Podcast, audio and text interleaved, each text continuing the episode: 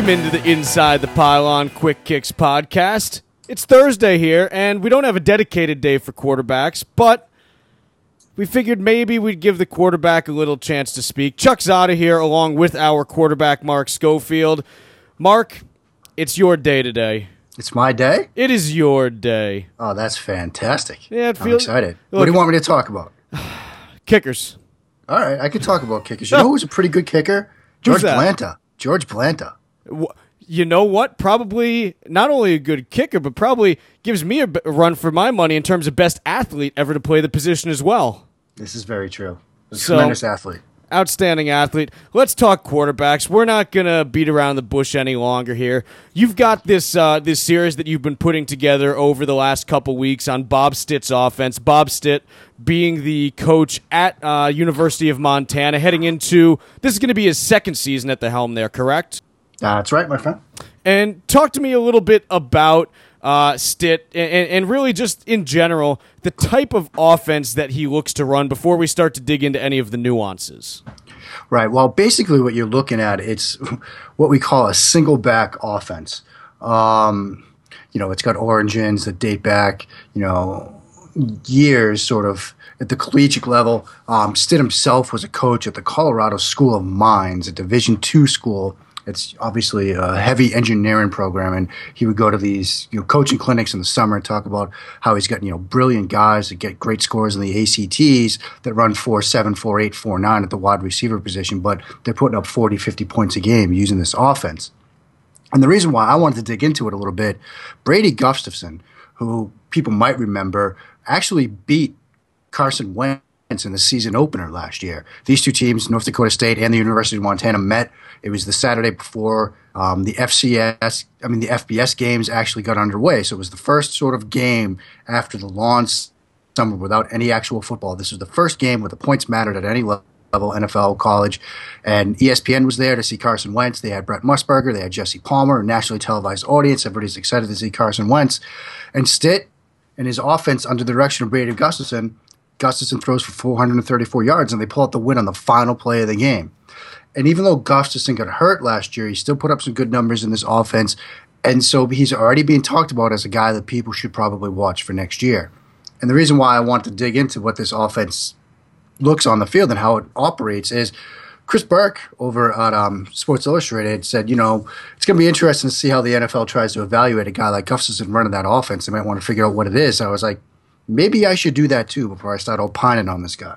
So, if if you had to take a few core concepts that go into what Bob Stitt runs for Montana, talk to me about just the top two to three looks and the two to three most common wrinkles that he puts into his offense. Well, I mean, there are a couple of things that I want to talk about. One is the fly sweep, and that's something that people saw a Bob Stitt offense, Bob Stitt play run by West Virginia in the Orange Bowl against Clemson a couple years back. Dana Holgorsen, um, friends with Bob Stitt, put this play in with Tavon Austin for the Orange Bowl. And basically, what it is is you run fly motion, which is kind of a slot receiver coming in motion across the formation, across the football, with the quarterback in the shotgun.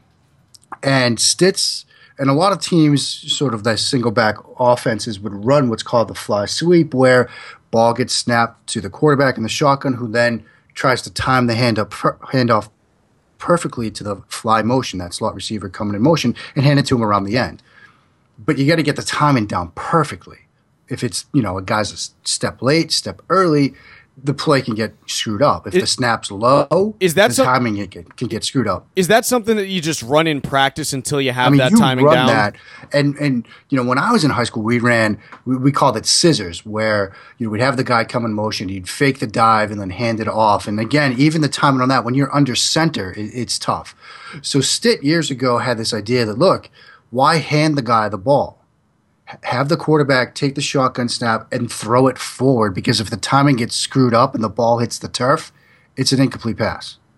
Oh, that's So you, okay. you kind of like eliminate the need to have perfect timing because say the fly motion guy is kind of a, few, a little bit late, so the quarterback gets a snap. It's just basically like a shovel pass. Motion guys a few steps early. It's a little bit longer shovel pass, but there it is. And so West Virginia did that in the bowl game against Clemson, and Tavon Austin scored like four or five touchdowns. They put up like 70 points or something like that.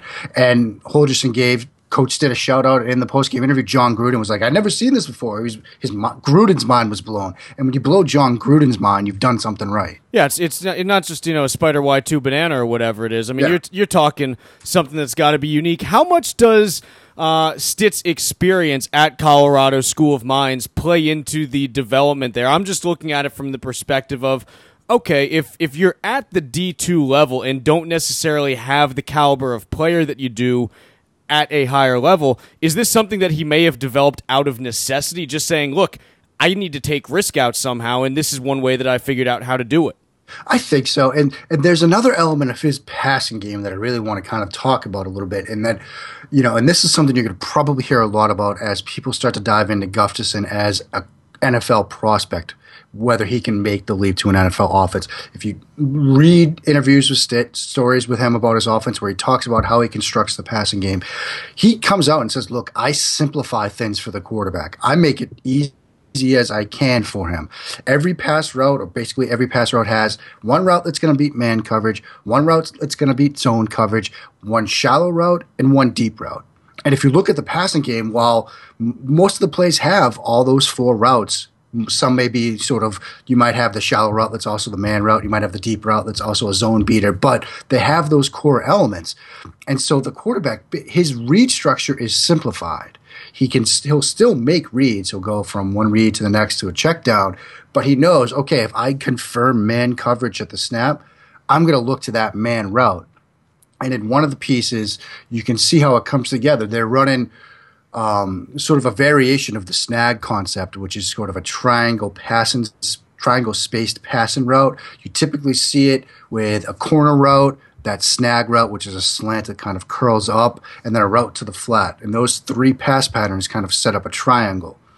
Stitt does some variations on that, and one of the variations he does it's a deep curl, a flat route, and he brings that shallow route across the field from the other side of the formation. They get into the same three sort of areas on the field that set up that triangle, like you see in the snag concept, but he just does it differently. And in the example that I have in the, one of the articles, that shallow route, it's the man beater route because Gustafson runs it. He takes a step. He's looking at the coverage. He sees that it's man coverage. The deep curl, it's got two guys on him because it's covered by man coverage.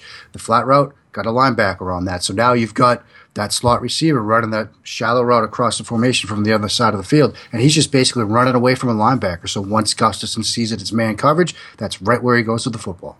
What's the toughest thing for a quarterback to pick up in the system? In Europe, if you were playing quarterback, what would give you the most problems initially trying to uh, adapt into this system? Well, one of the things that's interesting is, and this is something that's going to be in the third part of the series, um, how they handle blitzes. Um, that's as a young quarterback, sometimes reading and reacting to a blitz, you, you might get flustered. You might think, oh, what am I going to do with the football? Some offenses structure hot reads to be sort of seam routes to a tight end or just to check the ball down quickly. Stitt kind of puts that concept on its head. A lot of the blitz reads for quarterbacks in Stitt's offense are vertical routes, they see blitz, they immediately look to one of the boundary receivers, the guys along the sideline, and throw a vertical route, and they try to do it with a back shoulder throw. Stitt loves the back shoulder fade, the back shoulder concept, because this dates back to when he was doing these coaching clinics at the Colorado School of Mines, when he was having these receivers that were running 4 7, 4 8, that couldn't burn guys deep. But if you can get vertical enough and throw the back shoulder fade, that's a very tough route for defenders at any level to defend whether it's Division two, the FCS level, or even in the NFL. I mean, you can probably see a cornerback at the highest levels of football get beat by a perfectly thrown back shoulder throw. So if you work on that, incorporate into your game, you can draw on that even in the face of a blitz. Now, with last year being Stitt's first year as the head coach of Montana, obviously he doesn't have his players in there at this point. And if you look at his track record at Colorado School of Mines, first five years, two and eight, seven and four, seven and four, six and five, and then made the jump to twelve and one after winning uh, his first conference title there. What do you see him potentially being able to do to expand this offense, and what other new wrinkles do you think he can throw in this year to continue to throw new things at defensive coordinators? I mean, what's interesting about the way this offense is structured is it's, you know, I'm doing a three part series on it. I'm talking about all the variations and the little wrinkles that he has to do. It's at its core, it's a pretty basic offense. They really only have two, maybe three formations, six if you count, you know, their mirrored concepts. I mean, it's basically, you know, dual slot, dual slot formations, two receivers to each side of the field, two by two. You know, three receivers right, one receiver left, and a trips. Late last year, they brought in sort of a trio concept where they had the wing tight end in a three by one, and that's what they rolled out there. I mean, so they they're just it's all a lot of window dressing, but using the same core concepts. I'm curious to see if they expand upon the vertical concepts. I mean, it's a lot of you know four verticals or three verticals on a shallow. I'm curious to see if they incorporate more deeper passing concepts. One of the routes that they like to run, and I like it a lot, is this sort of shallow and hunt concept where you've got in a two by two formation, you've got the two boundary guys that are each going deep. One of the slot guys is going to run that shallow route, which is a crosser over the middle, right by right by to and behind the linebackers. That's a nice man beater route. Again, back to that one route to beat man, one route to beat zone. The other slot guy will run what they call the hunt route, which is sort of a deeper crossing route where you're trying to get behind, well behind the linebackers in front of the safeties. And he's just looking for grass. He's looking for an area to sit down. If it's zone coverage, he's going to sit down in the first available zone window. If it happens to be man, he's going to stay across the formation on a dig route. A lot of college offenses use that hunt route. Either they call it a hunt or a search concept. I know Purdue does that, but Stitt has both of them. Now, again, this that little route concept gives you all the elements of Stitt's offense that we've talked about. You've got a deep route, and that both the two vertical routes are, go, are deep routes, and that hunt route is a deep route.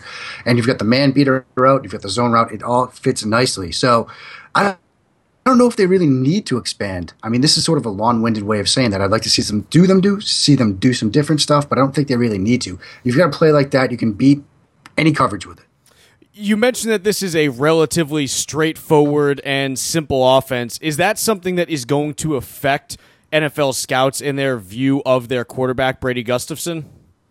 I mean, it's a simple offense in the way that they've like simplified the read structure for Gustafson, at least up until this point. Now, if they expand the playbook more and give him more sort of more more complex read structures, where it's not just you know identify and throw or identify and throw to one of three different guys. You know, it, it might sort of improve his stock, but Bob Stitt's job isn't to improve Brady Gustafson's draft stock. It's to win games in the big sky. It's to get them back to the playoffs and hopefully advance past the second round. I mean, this was a team that got to the first round of the playoffs. They beat South Dakota State. Then they had a rematch against North Dakota State. And even though Wentz was on the sideline for that game, the North Dakota State defense made some adjustments and based upon what they saw earlier in the year in that season opener, and they were able to sort of contain that offense. So, you know, I don't know how much more they have to expand things. I think what they'll probably end up doing is Stitt's going to add some, you know, some more wrinkles to that offense, give Gustafson perhaps a little bit more responsibility in that offense now that he's not a first year starter. But I'm very interested to see how that all plays out. Very good, folks. If you haven't taken a look at it yet, the uh, the first couple parts of that series are already up on Inside the Pylon. Mark, you said, uh, are we going to have another one coming out this week or is it next week? Yeah, it, it, should be up this week. I'm you know putting the finishing touches on it right now, so it should be up. Um, if not today, very soon. Outstanding. Well, again, make sure you take a look on InsideThePylon.com. Uh, let's do a quick Twitter question, Mark. We haven't done one of these in a while. Ooh. We got a Twitter no, question here. Yeah, we got a Twitter question. This one's from uh, Chris Hilsinger Pate. I hope I pronounced that correctly. If not, you're not the first person's name that I ever messed up.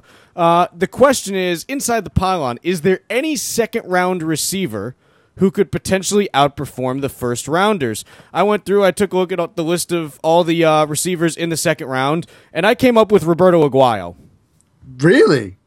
That that's an interesting prediction. I, I I don't know if I'd agree with that, but great I hands mean, for a kicker. Great hands for a kicker. I'm, I'm, sure he does have great hands for his kicker. Um, Yeah, I mean that's an interesting question. I mean, i am I'm, I'm trying to pull it up here. I've, I, I've, I've, I've, got a list here. I think so I've got a name. I just want to verify it. I've got I've got two guys I think who potentially could do some damage here. The the first one and kind of my favorite is Sterling Shepard with the Giants, just because I think he falls into a pretty good situation where opposing defenses Yeah. are going to be, fo- you know, obviously focusing on Beckham for much of the game. You've got a dependable quarterback in Eli Manning there.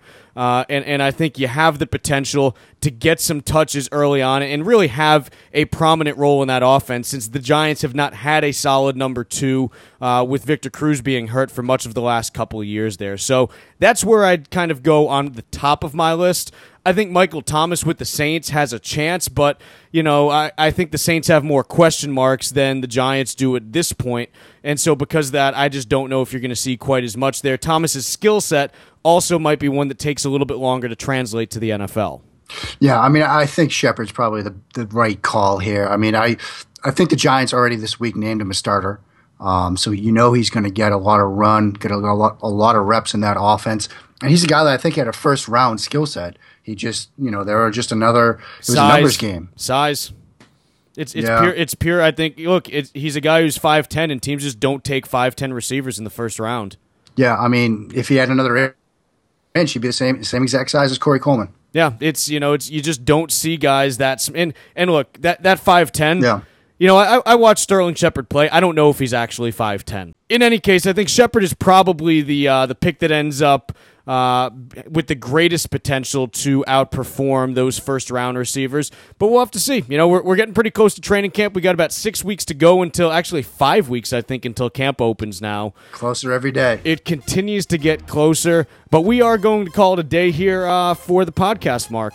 Uh, another another good show. Always like talking Bob Stitt's offense. Yeah. do more of that. Absolutely. Again, if you haven't taken a look at those articles, make sure you go and check them out. Uh, they are up on Inside the Pylon, and we do have another one coming out later this week. Chuck Zodda and Mark Schofield, we are done for the day. We'll catch you tomorrow.